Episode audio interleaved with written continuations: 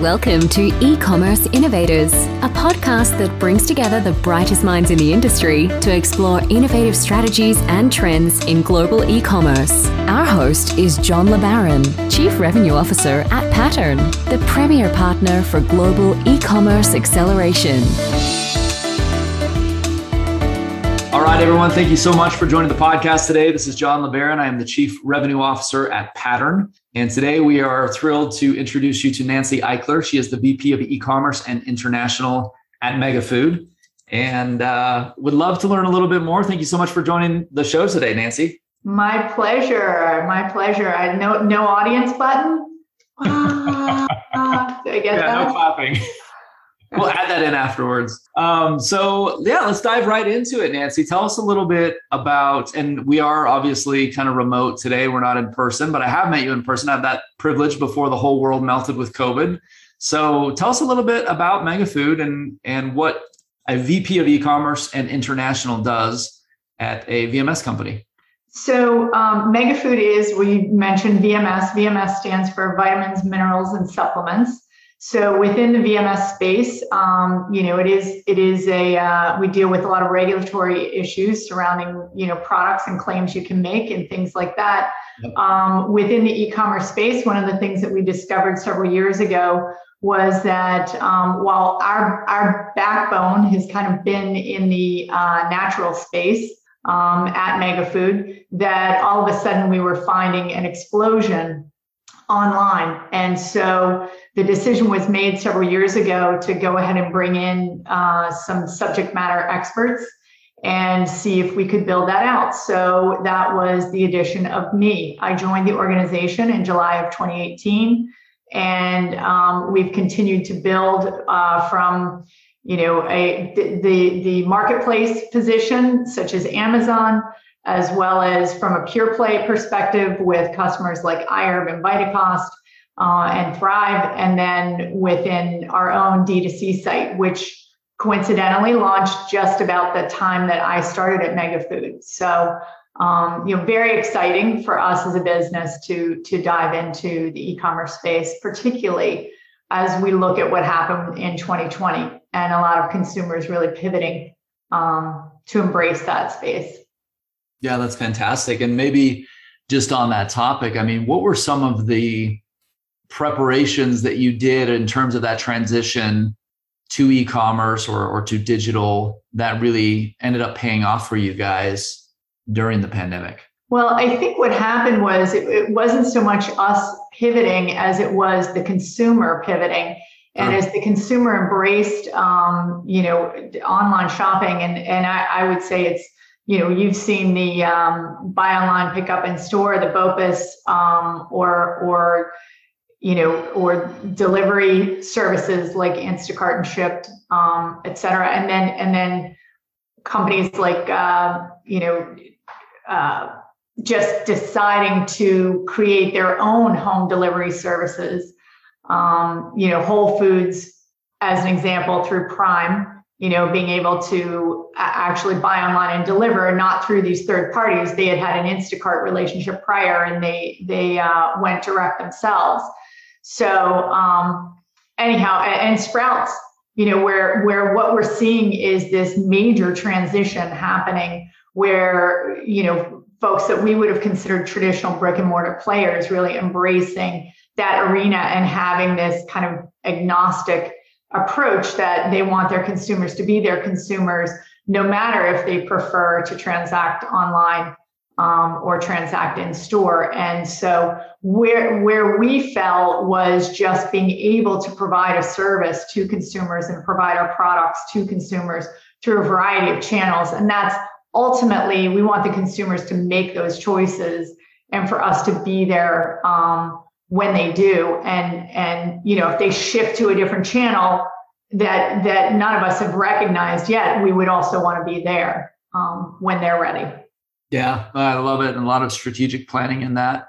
Well i want to go into your background but maybe before i do i would love for you to just give a little bit more. I know you gave a, a, a brief commercial on who mega food is right in the beginning but maybe just a little bit more of a deep dive you guys, I think of as like one of the pioneers kind of in this space. And if people are not familiar with Megafood, I guarantee if you saw the label, you would recognize uh, Megafood. So maybe just tell a little bit you know, where you guys play in the space.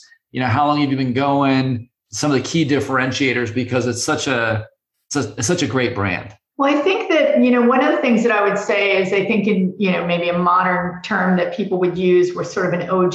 Um, but I think of us as a, a little bit of a retro brand, you know, sure. that that we our our our roots go back to the 70s. Um, and and we've really stuck to a lot of the principles that we, you know, that that were around then. Yeah. That we wanted to be an authentic brand that um, had its had its roots in food, in whole food, and so creating supplements that are made with whole food in a responsible way, right? That that we really pioneered a, a glyphosate um, residue-free push, uh, allowing consumers to find products that weren't just sprayed with chemicals. Um, and and and being and, and now very much social impact is a part of our mission where we are a certified b corp. We're also working um, heavily in the regenerative agriculture space.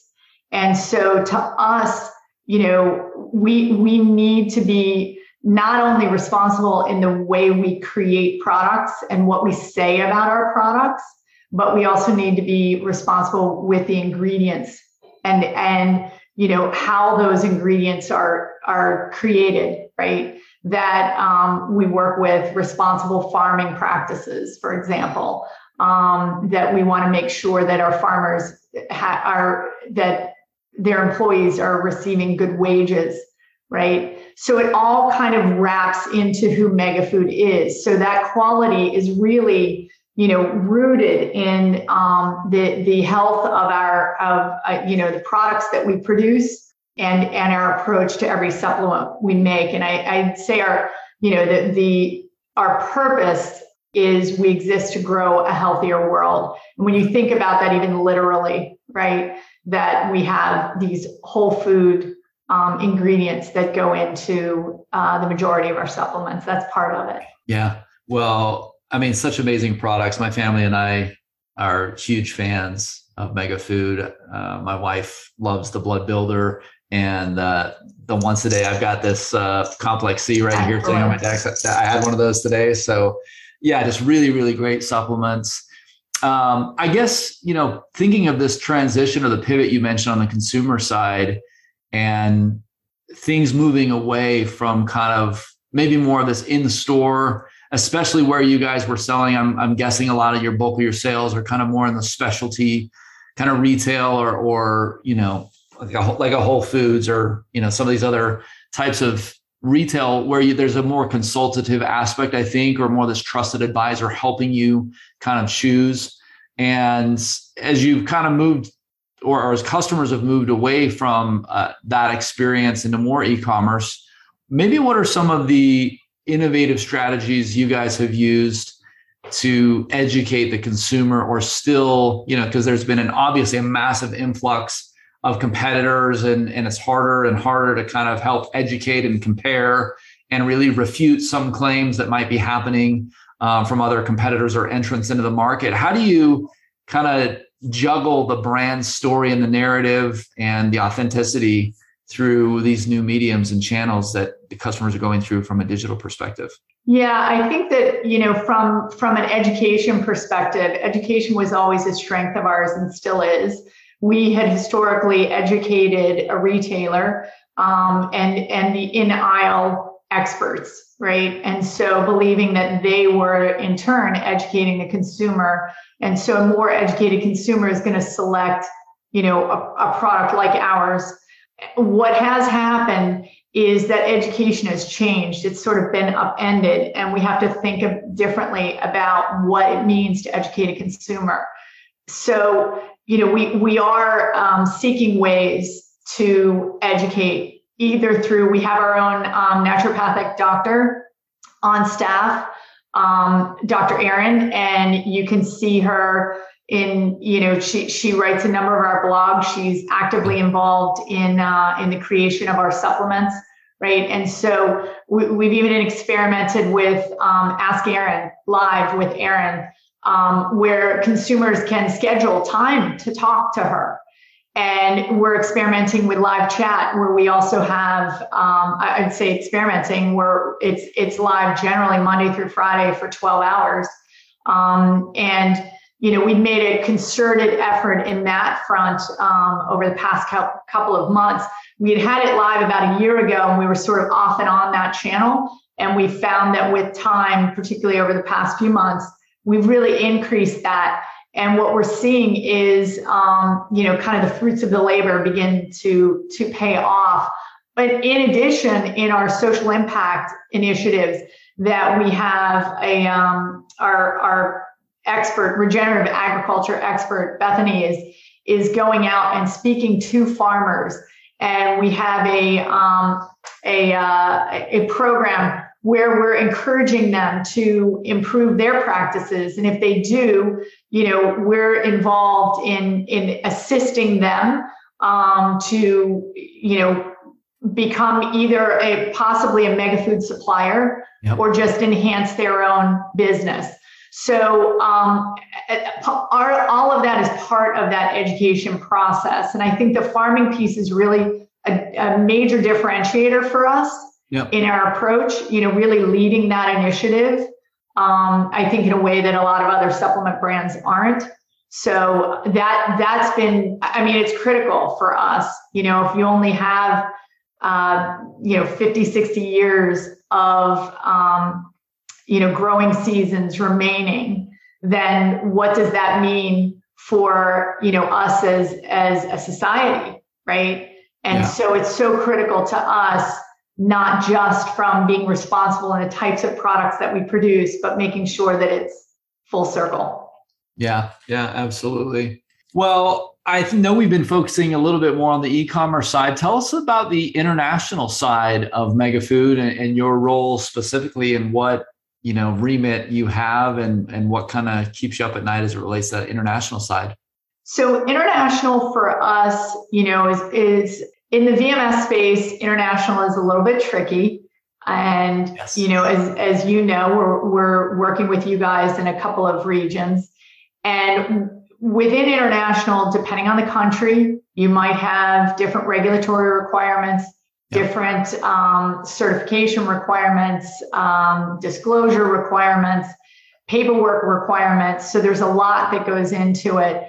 And we also have to think about, um, you know, the, the, the handling of our product, you know, in, in regions of the world, such as the UAE, very high heats. There may be certain products that are harder to sell there, or we have to reconsider um, storage and, and whether we should even sell them in those regions.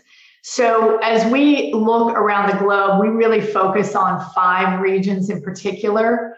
Um, we have Canada, China, South Korea, uh, the UAE, and Sweden at the moment. And we kind of want to simplify and focus in those regions right. to make sure that uh, that we're doing what we can to be successful without you know risking scalability right? That, that we don't want to necessarily go into a region with every single product we have. There might be restricted ingredients. Yep. there may be um, you know trademarking issues. And so we want to be we want to be cautious in those areas. And and we also still feel that there's a lot of room to be had within the US so if it's taking too many resources away from what we're doing in the US um, we, we're a little bit careful there. But ultimately, when we think about international, there's there's a significant opportunity. Um, I, I, think that U.S. product, U.S. made products, or or U.S. Um, uh, companies are highly reputable within the supplement space internationally. Yeah. And there are countries where um, you know they're, they're specifically looking for U.S. products. Yeah. And, yeah, and we're thrilled to bring that to the table for them. Yeah, that's fantastic. Well, we kind of dove right into all the nitty gritty stuff. Let's back up for just a little bit. And have some of the audience get to know you maybe on a more personal level. How did you get into this world? Did you always start in this world? Um, I would say both from e-commerce as well as the international side, as well as vitamins and supplements. I, I'm always fascinated to hear how people kind of ended up and where their journey has taken them. So tell us a little bit of where you started and, and how you kind of grew up in this space and, and where some of these decisions have led you. So I'm I'm considered ancient on uh, the e-commerce scale. So uh, um, some might consider me ancient, even not on the e-commerce scale. me too. So going back to uh, 1996, I began working with AOL. I came out of direct response television, so making infomercials and spots. You know, the Ginsu knives, the uh, you know the car wax, you name it. Um, I've I've probably worked with it at some point. But what I loved about those practices in the direct response world, they were directly applicable to what happens in e-commerce, right? Is that you you you're it's constantly a test and learn environment. And so I think that felt like fresh perspective when I first entered e-commerce. Um, we had, you know, AOL had a shopping portal uh, that we launched and so we actually were doing all, we built the stores, we did the fulfillment for a number of companies like Fossil, as an example. Yeah. And uh, and it, it just kind of built from there. I was involved in uh, Barnes and Noble, the launch of their very first site and their decision to go head to head against Amazon. Um, at that time in the book, and, and I believe the New York Times article, the, the, the weekend that they launched and launched a partnership with us, um, I believe the New York Times business section had, you know, the headline was something about the the book war, wars have officially begun. Wow. So it was about their their pricing, and they went immediately after Amazon's pricing, which you know is interesting because if you think about booksellers who were around back in the late 90s, many of them don't exist today because right. they weren't willing to dive in. And I think Barnes and Noble was one of the few um, that actually managed to survive um, that that era. Fast forward to um, you know, I, I won't describe that my husband and I moved to a remote island at, at some point, but uh, where he became a conch farmer. That's for another podcast, I think. Oh, yeah. Wow. Um, but then upon our return, um, we, we, you know, I, I began working with a product called Brownie Brittle, yep. where I was the first employee um, outside of the founder. And so we took that product from, you know, basically it was it was a very fledgling startup and built that to a $50 million brand within a matter of years. Wow. Um, I think in 2013 it was named the second fastest growing brand in Florida. Wow. Um, so so you know, and that was a lot of social media initiatives. Um, it was bootstrapping. It was you know, really kind of inventing ourselves. You know, I'll never forget the the the celebrations around seeing that people were beginning to engage with us on social media that weren't friends and family members, right?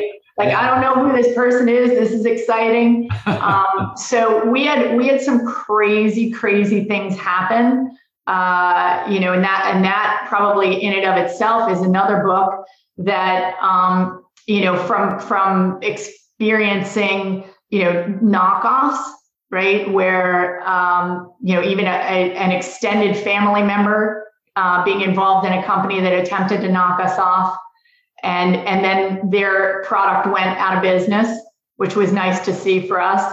Um, and then an, an, a you know another situation where we had um, you know some of the big CPG companies coming up you know, random shows saying, you know, wanting to buy us, um, or or you know, trying to be very sneaky in sending all their their researchers, their R and D guys. When when you see a lot of R and D guys from a major CPG company coming over to your booth, yeah.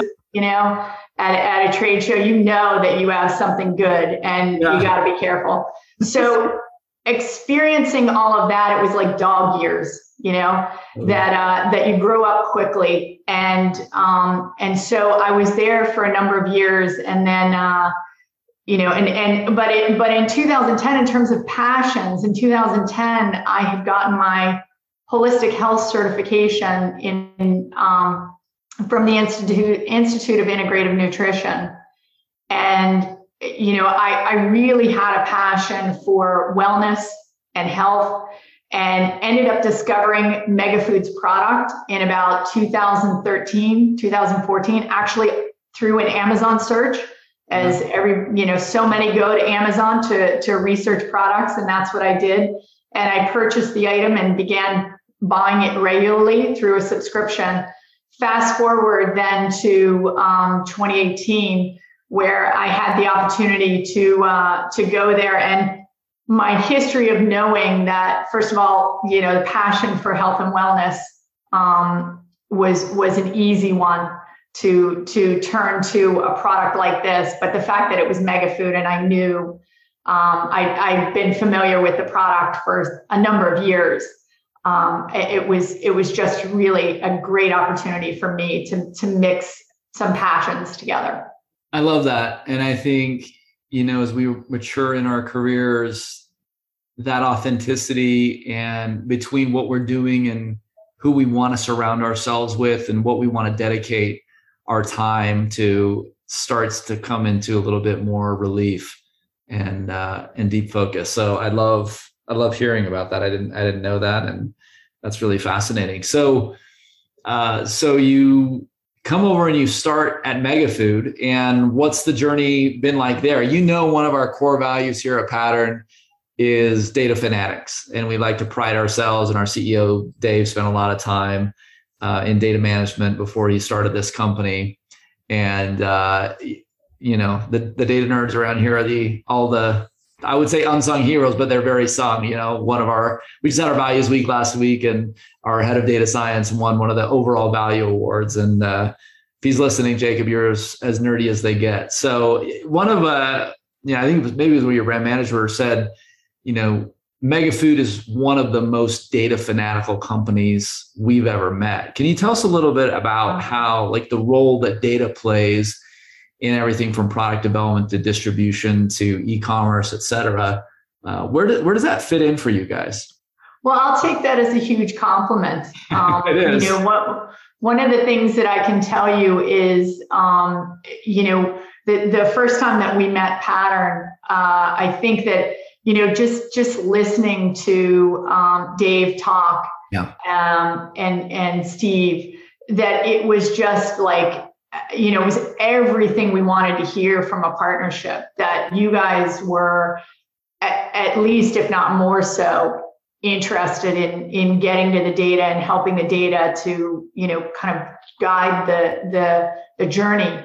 And that's how we felt. And i think at the time we we were struggling with um, making sure we had the right data and that it was consistent.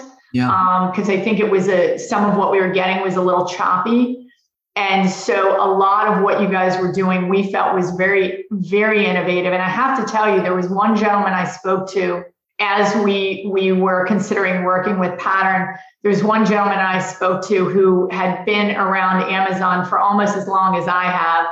Um, and and he was probably more involved. So I, my role with Amazon, I had you know other pure plays and a D2C site and a lot of social initiatives, yeah. whereas his focus had always been Amazon. And he he referenced to me that in working with you guys, um, you're you're one of the few companies that he you know, where he was often teaching people, you were one of the few companies that actually taught him some things. Wow. And so I really listened to that, knowing, you know, how much I respected his opinion.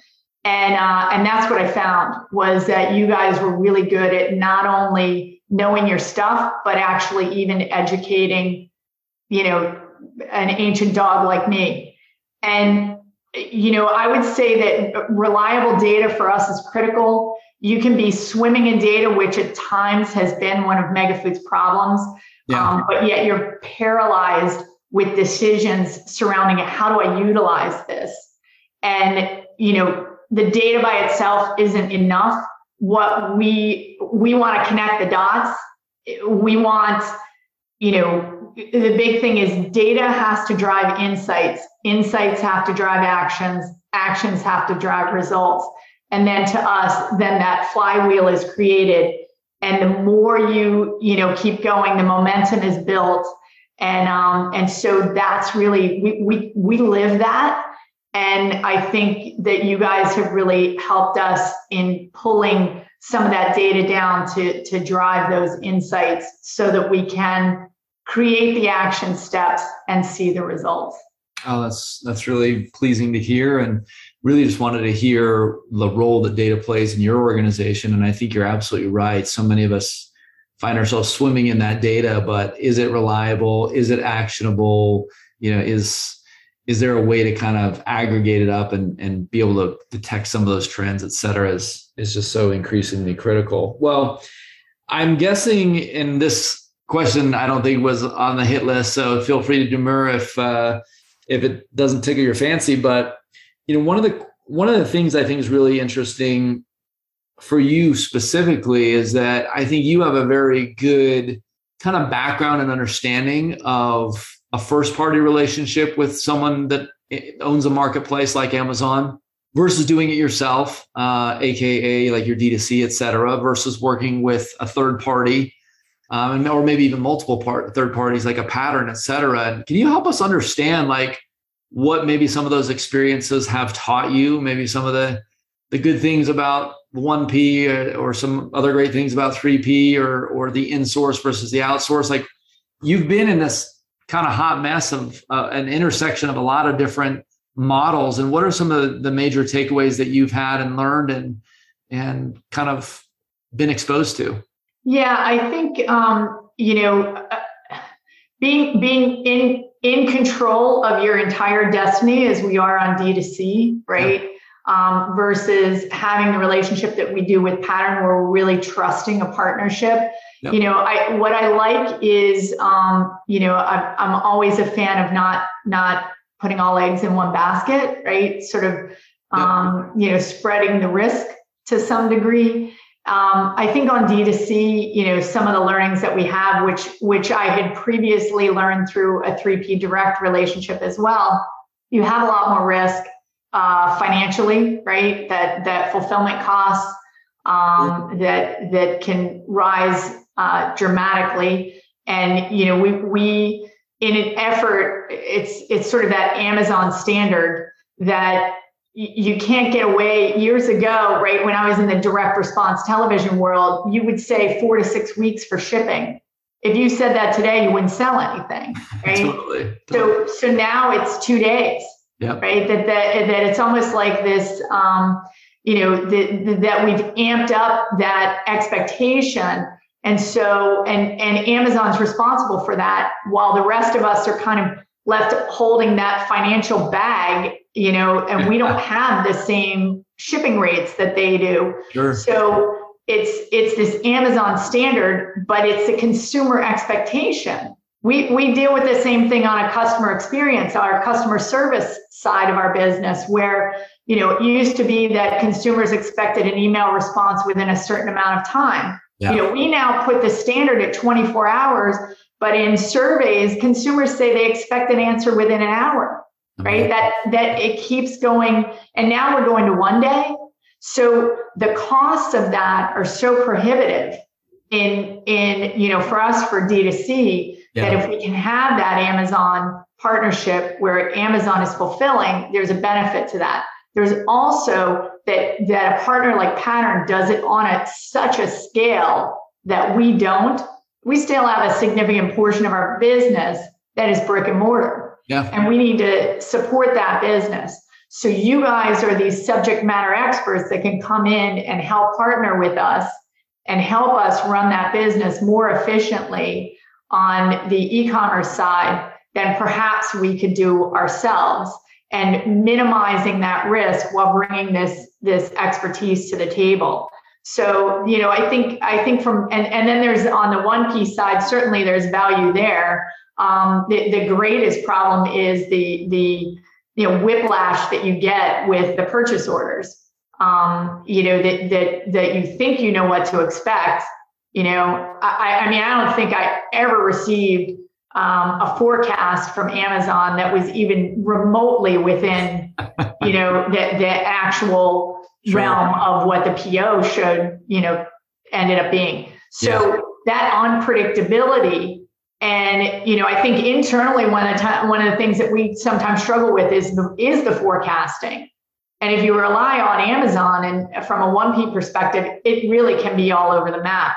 And you can end up with way too much product or not enough product. And I think working with um, Pattern, there have been times for us where we've said, hey, you know, we, we how are you guys poised? Because we got to pull back some of the inventory, you know, when demands become really high during COVID, you know, and we have certain products. How are you poised for this? And maybe even dropping a couple of cases for you last minute that you're able to get quickly into the Amazon warehouse or do through um, seller fulfilled um, position where we might not be able to do that. I, I don't know um, if our business would be in a great position considering all the other yeah. businesses we're trying to service to be able to ship to Amazon without getting all those penalties, right? Yeah. So if, if you're too far off of their PO, they may ding you. Totally. Yeah. So they're they're you know for us it's a it's a it's a bit of a balance. Absolutely.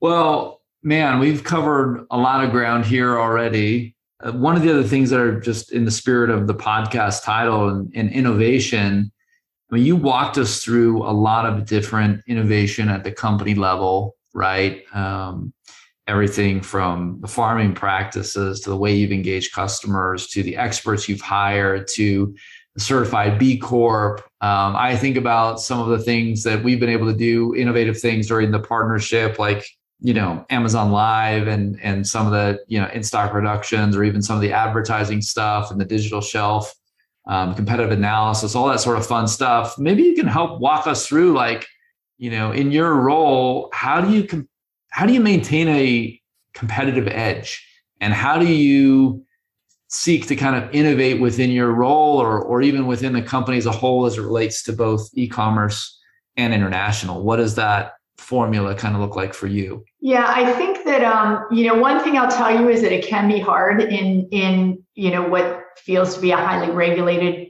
industry. Yeah.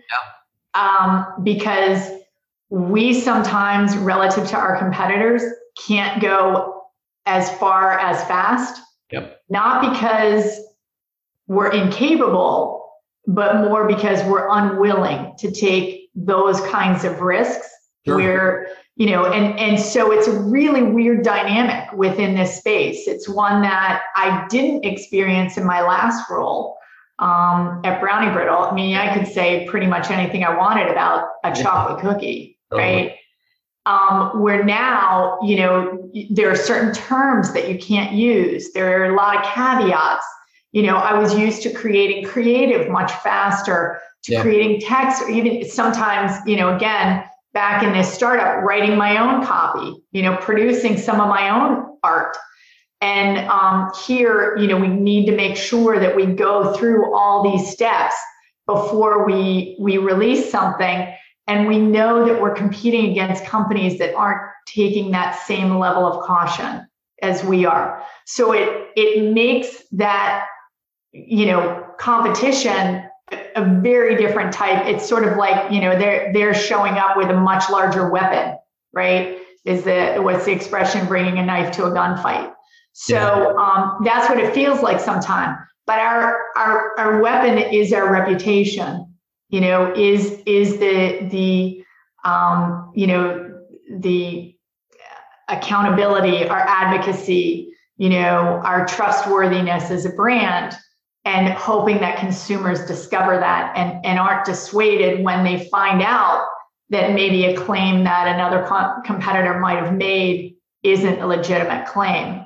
Sure. You know, so I, and and I would say the other the other piece for for me as as um, you know when I approach business that I learned back in the DRTV days, it's about test and learn really in anything that you do, and being willing to try things and you know experiments and openness and you know it's almost like you know um, in the world of improv never saying no right? That's right. It, it's it's responding with, well, how? How would we execute this?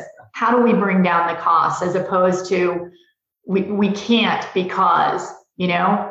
I mean, even from our perspective, you know, trying to come up with from, you know, our regulatory team asking them if they will produce a you know, a regulatory guidelines so that we can pop through creative faster instead of needing to get it pre-approved and brand guidelines that we can you know move move faster um, to be a little more reactive in a space where you know on black friday you might want to be able to be you know change your strategy within an hour. Yeah. No absolutely. It's very on demand and it, it is really amazing as you were talking about how even consumers well even in the beginning of the conversations how they've pivoted but how those expectations is just this hunger for everything to get to you now and be there. And it's one thing to be in consumables but it's another i mean can you imagine the shakeup and the shaking in the boots right now of everything from man, prescription drugs to railroad ties to catheters to all these other kind of sleepier industries that have had that luxury of, well, call the distributor and then we'll get it sent to you and open a PO and it should be there in the next six weeks. And right. you have all these, you know, millennials and Gen Zs coming up through the ranks that that's going to be a non-starter. They're just going to want their CAT scan machines or their, you know, sutures or whatever it is that they're buying, their industrial bolts uh, they're going to want them Amazon Prime. So it'll be interesting to see how many of these additional kind of groups get disrupted. Well, and, and, then there are these wild swings that happen of, you know, Facebook didn't exist when, when, you know, only, I mean, 20 years ago. Sure. So, and, and then you see the onset of TikTok and you see, you see these things that come around and, and how do you, embrace them without wasting resources. And so you have to be willing to try different things and be open, you know, um, while also being mindful that it could be a complete waste, right? and and that's the same with even personalization, right? Personalization isn't feels like it's unscalable. Yeah. So how do you do it in a scalable manner? Because that's what consumers want. They want to know that a product has been and an experience has been created for them you know and that they've been part of it. I think that's a you know listening to consumers um, is is critical in this day and age. You know when, when i started out in the advertising world it was formulaic. It was purely formulaic. Sure. Where you, you know, it was gross rating points and you did things a certain way and you were almost guaranteed performance off of that. In today's world, yeah, you can spend a lot of money in a lot of places that aren't going to prove out. So going, you know, um, with a with um, somewhat aggressively while also cautious, you know, you, you have to play those two sides of it. Yeah, no, I, I agree 100%. So maybe the last question I can ask you is uh, earlier we talked about you've got your first child going off to college and man, I, I can't imagine going to college again right now and the dizzying array of majors and, you know, certifications and all these different career choices that didn't even honestly exist um, back when I was younger. So I guess maybe that'll be my one of my parting questions here is what advice would you have to anyone looking to get into e-commerce or into international what are the competencies that are required that you really need to be good at where should they double down to to be successful in these types of roles at, at these types of companies i think probably the number one skill set that i hire for is curiosity mm-hmm.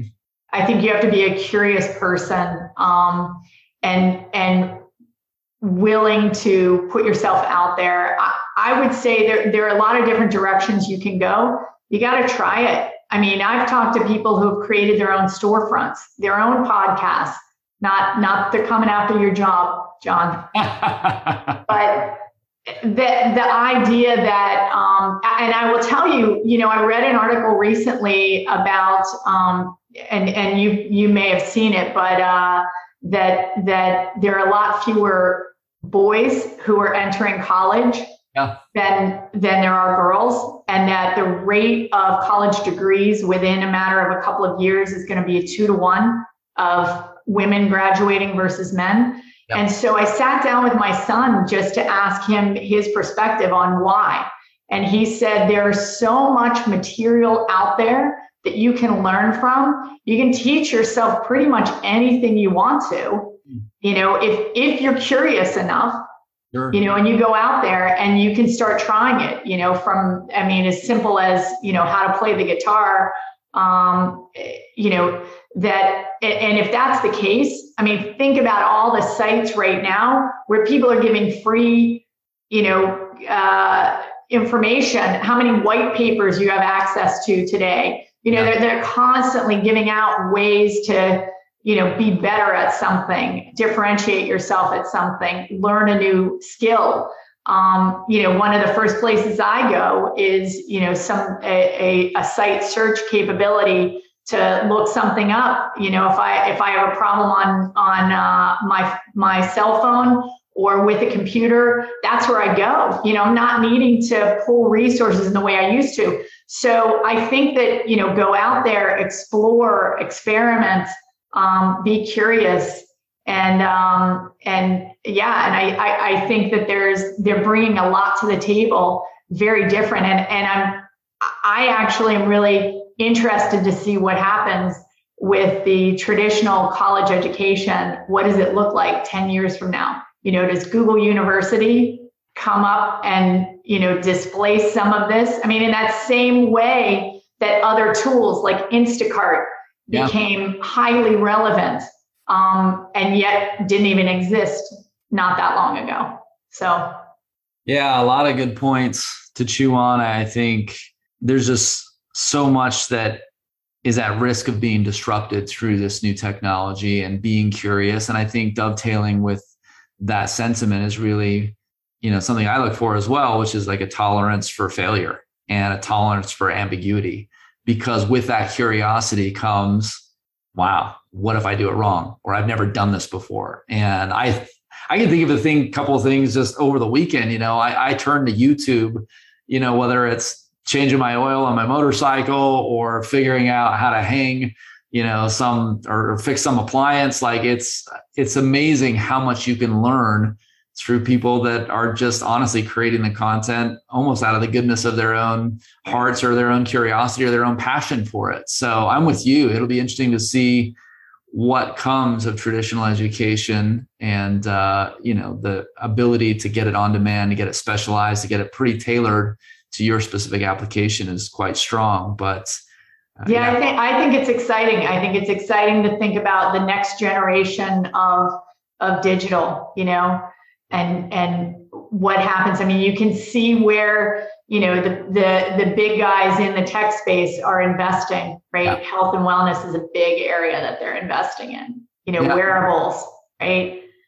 And and what I, I, mean, I have a whole vision of, you know, 10 years from now, how what I think is going to happen when John LeBaron wakes up in the morning and he's got these devices telling him what he needs to do that day and what music he needs to listen to and colors he needs to be around and smells. And yeah, I think that there's, you know, that it, it's it's going to be very self-service, but also directed by um, you know different apps and wearables that we'll be using so thinking about you know how we move forward in that direction and how we remain relevant as part of that um, and and as valuable to the consumer today um, or in the future as we are today if not more so yeah i agree 100% and hey as long as i'm waking up in 10 years uh, that's going to be a good day for me so let's keep keep plugging away here well Nancy, it's been an absolute pleasure to chat with you today and get to know you a little bit better and to hear some of your insights. And congratulations on all of your career success and recent promotion. And just keep crushing it over there and cranking out some really good supplements for me and my family. Excellent. Stay healthy. all right. Well, thanks so much for hopping on, and uh, we'll catch you soon. All right. Take care. Take care. Bye. bye.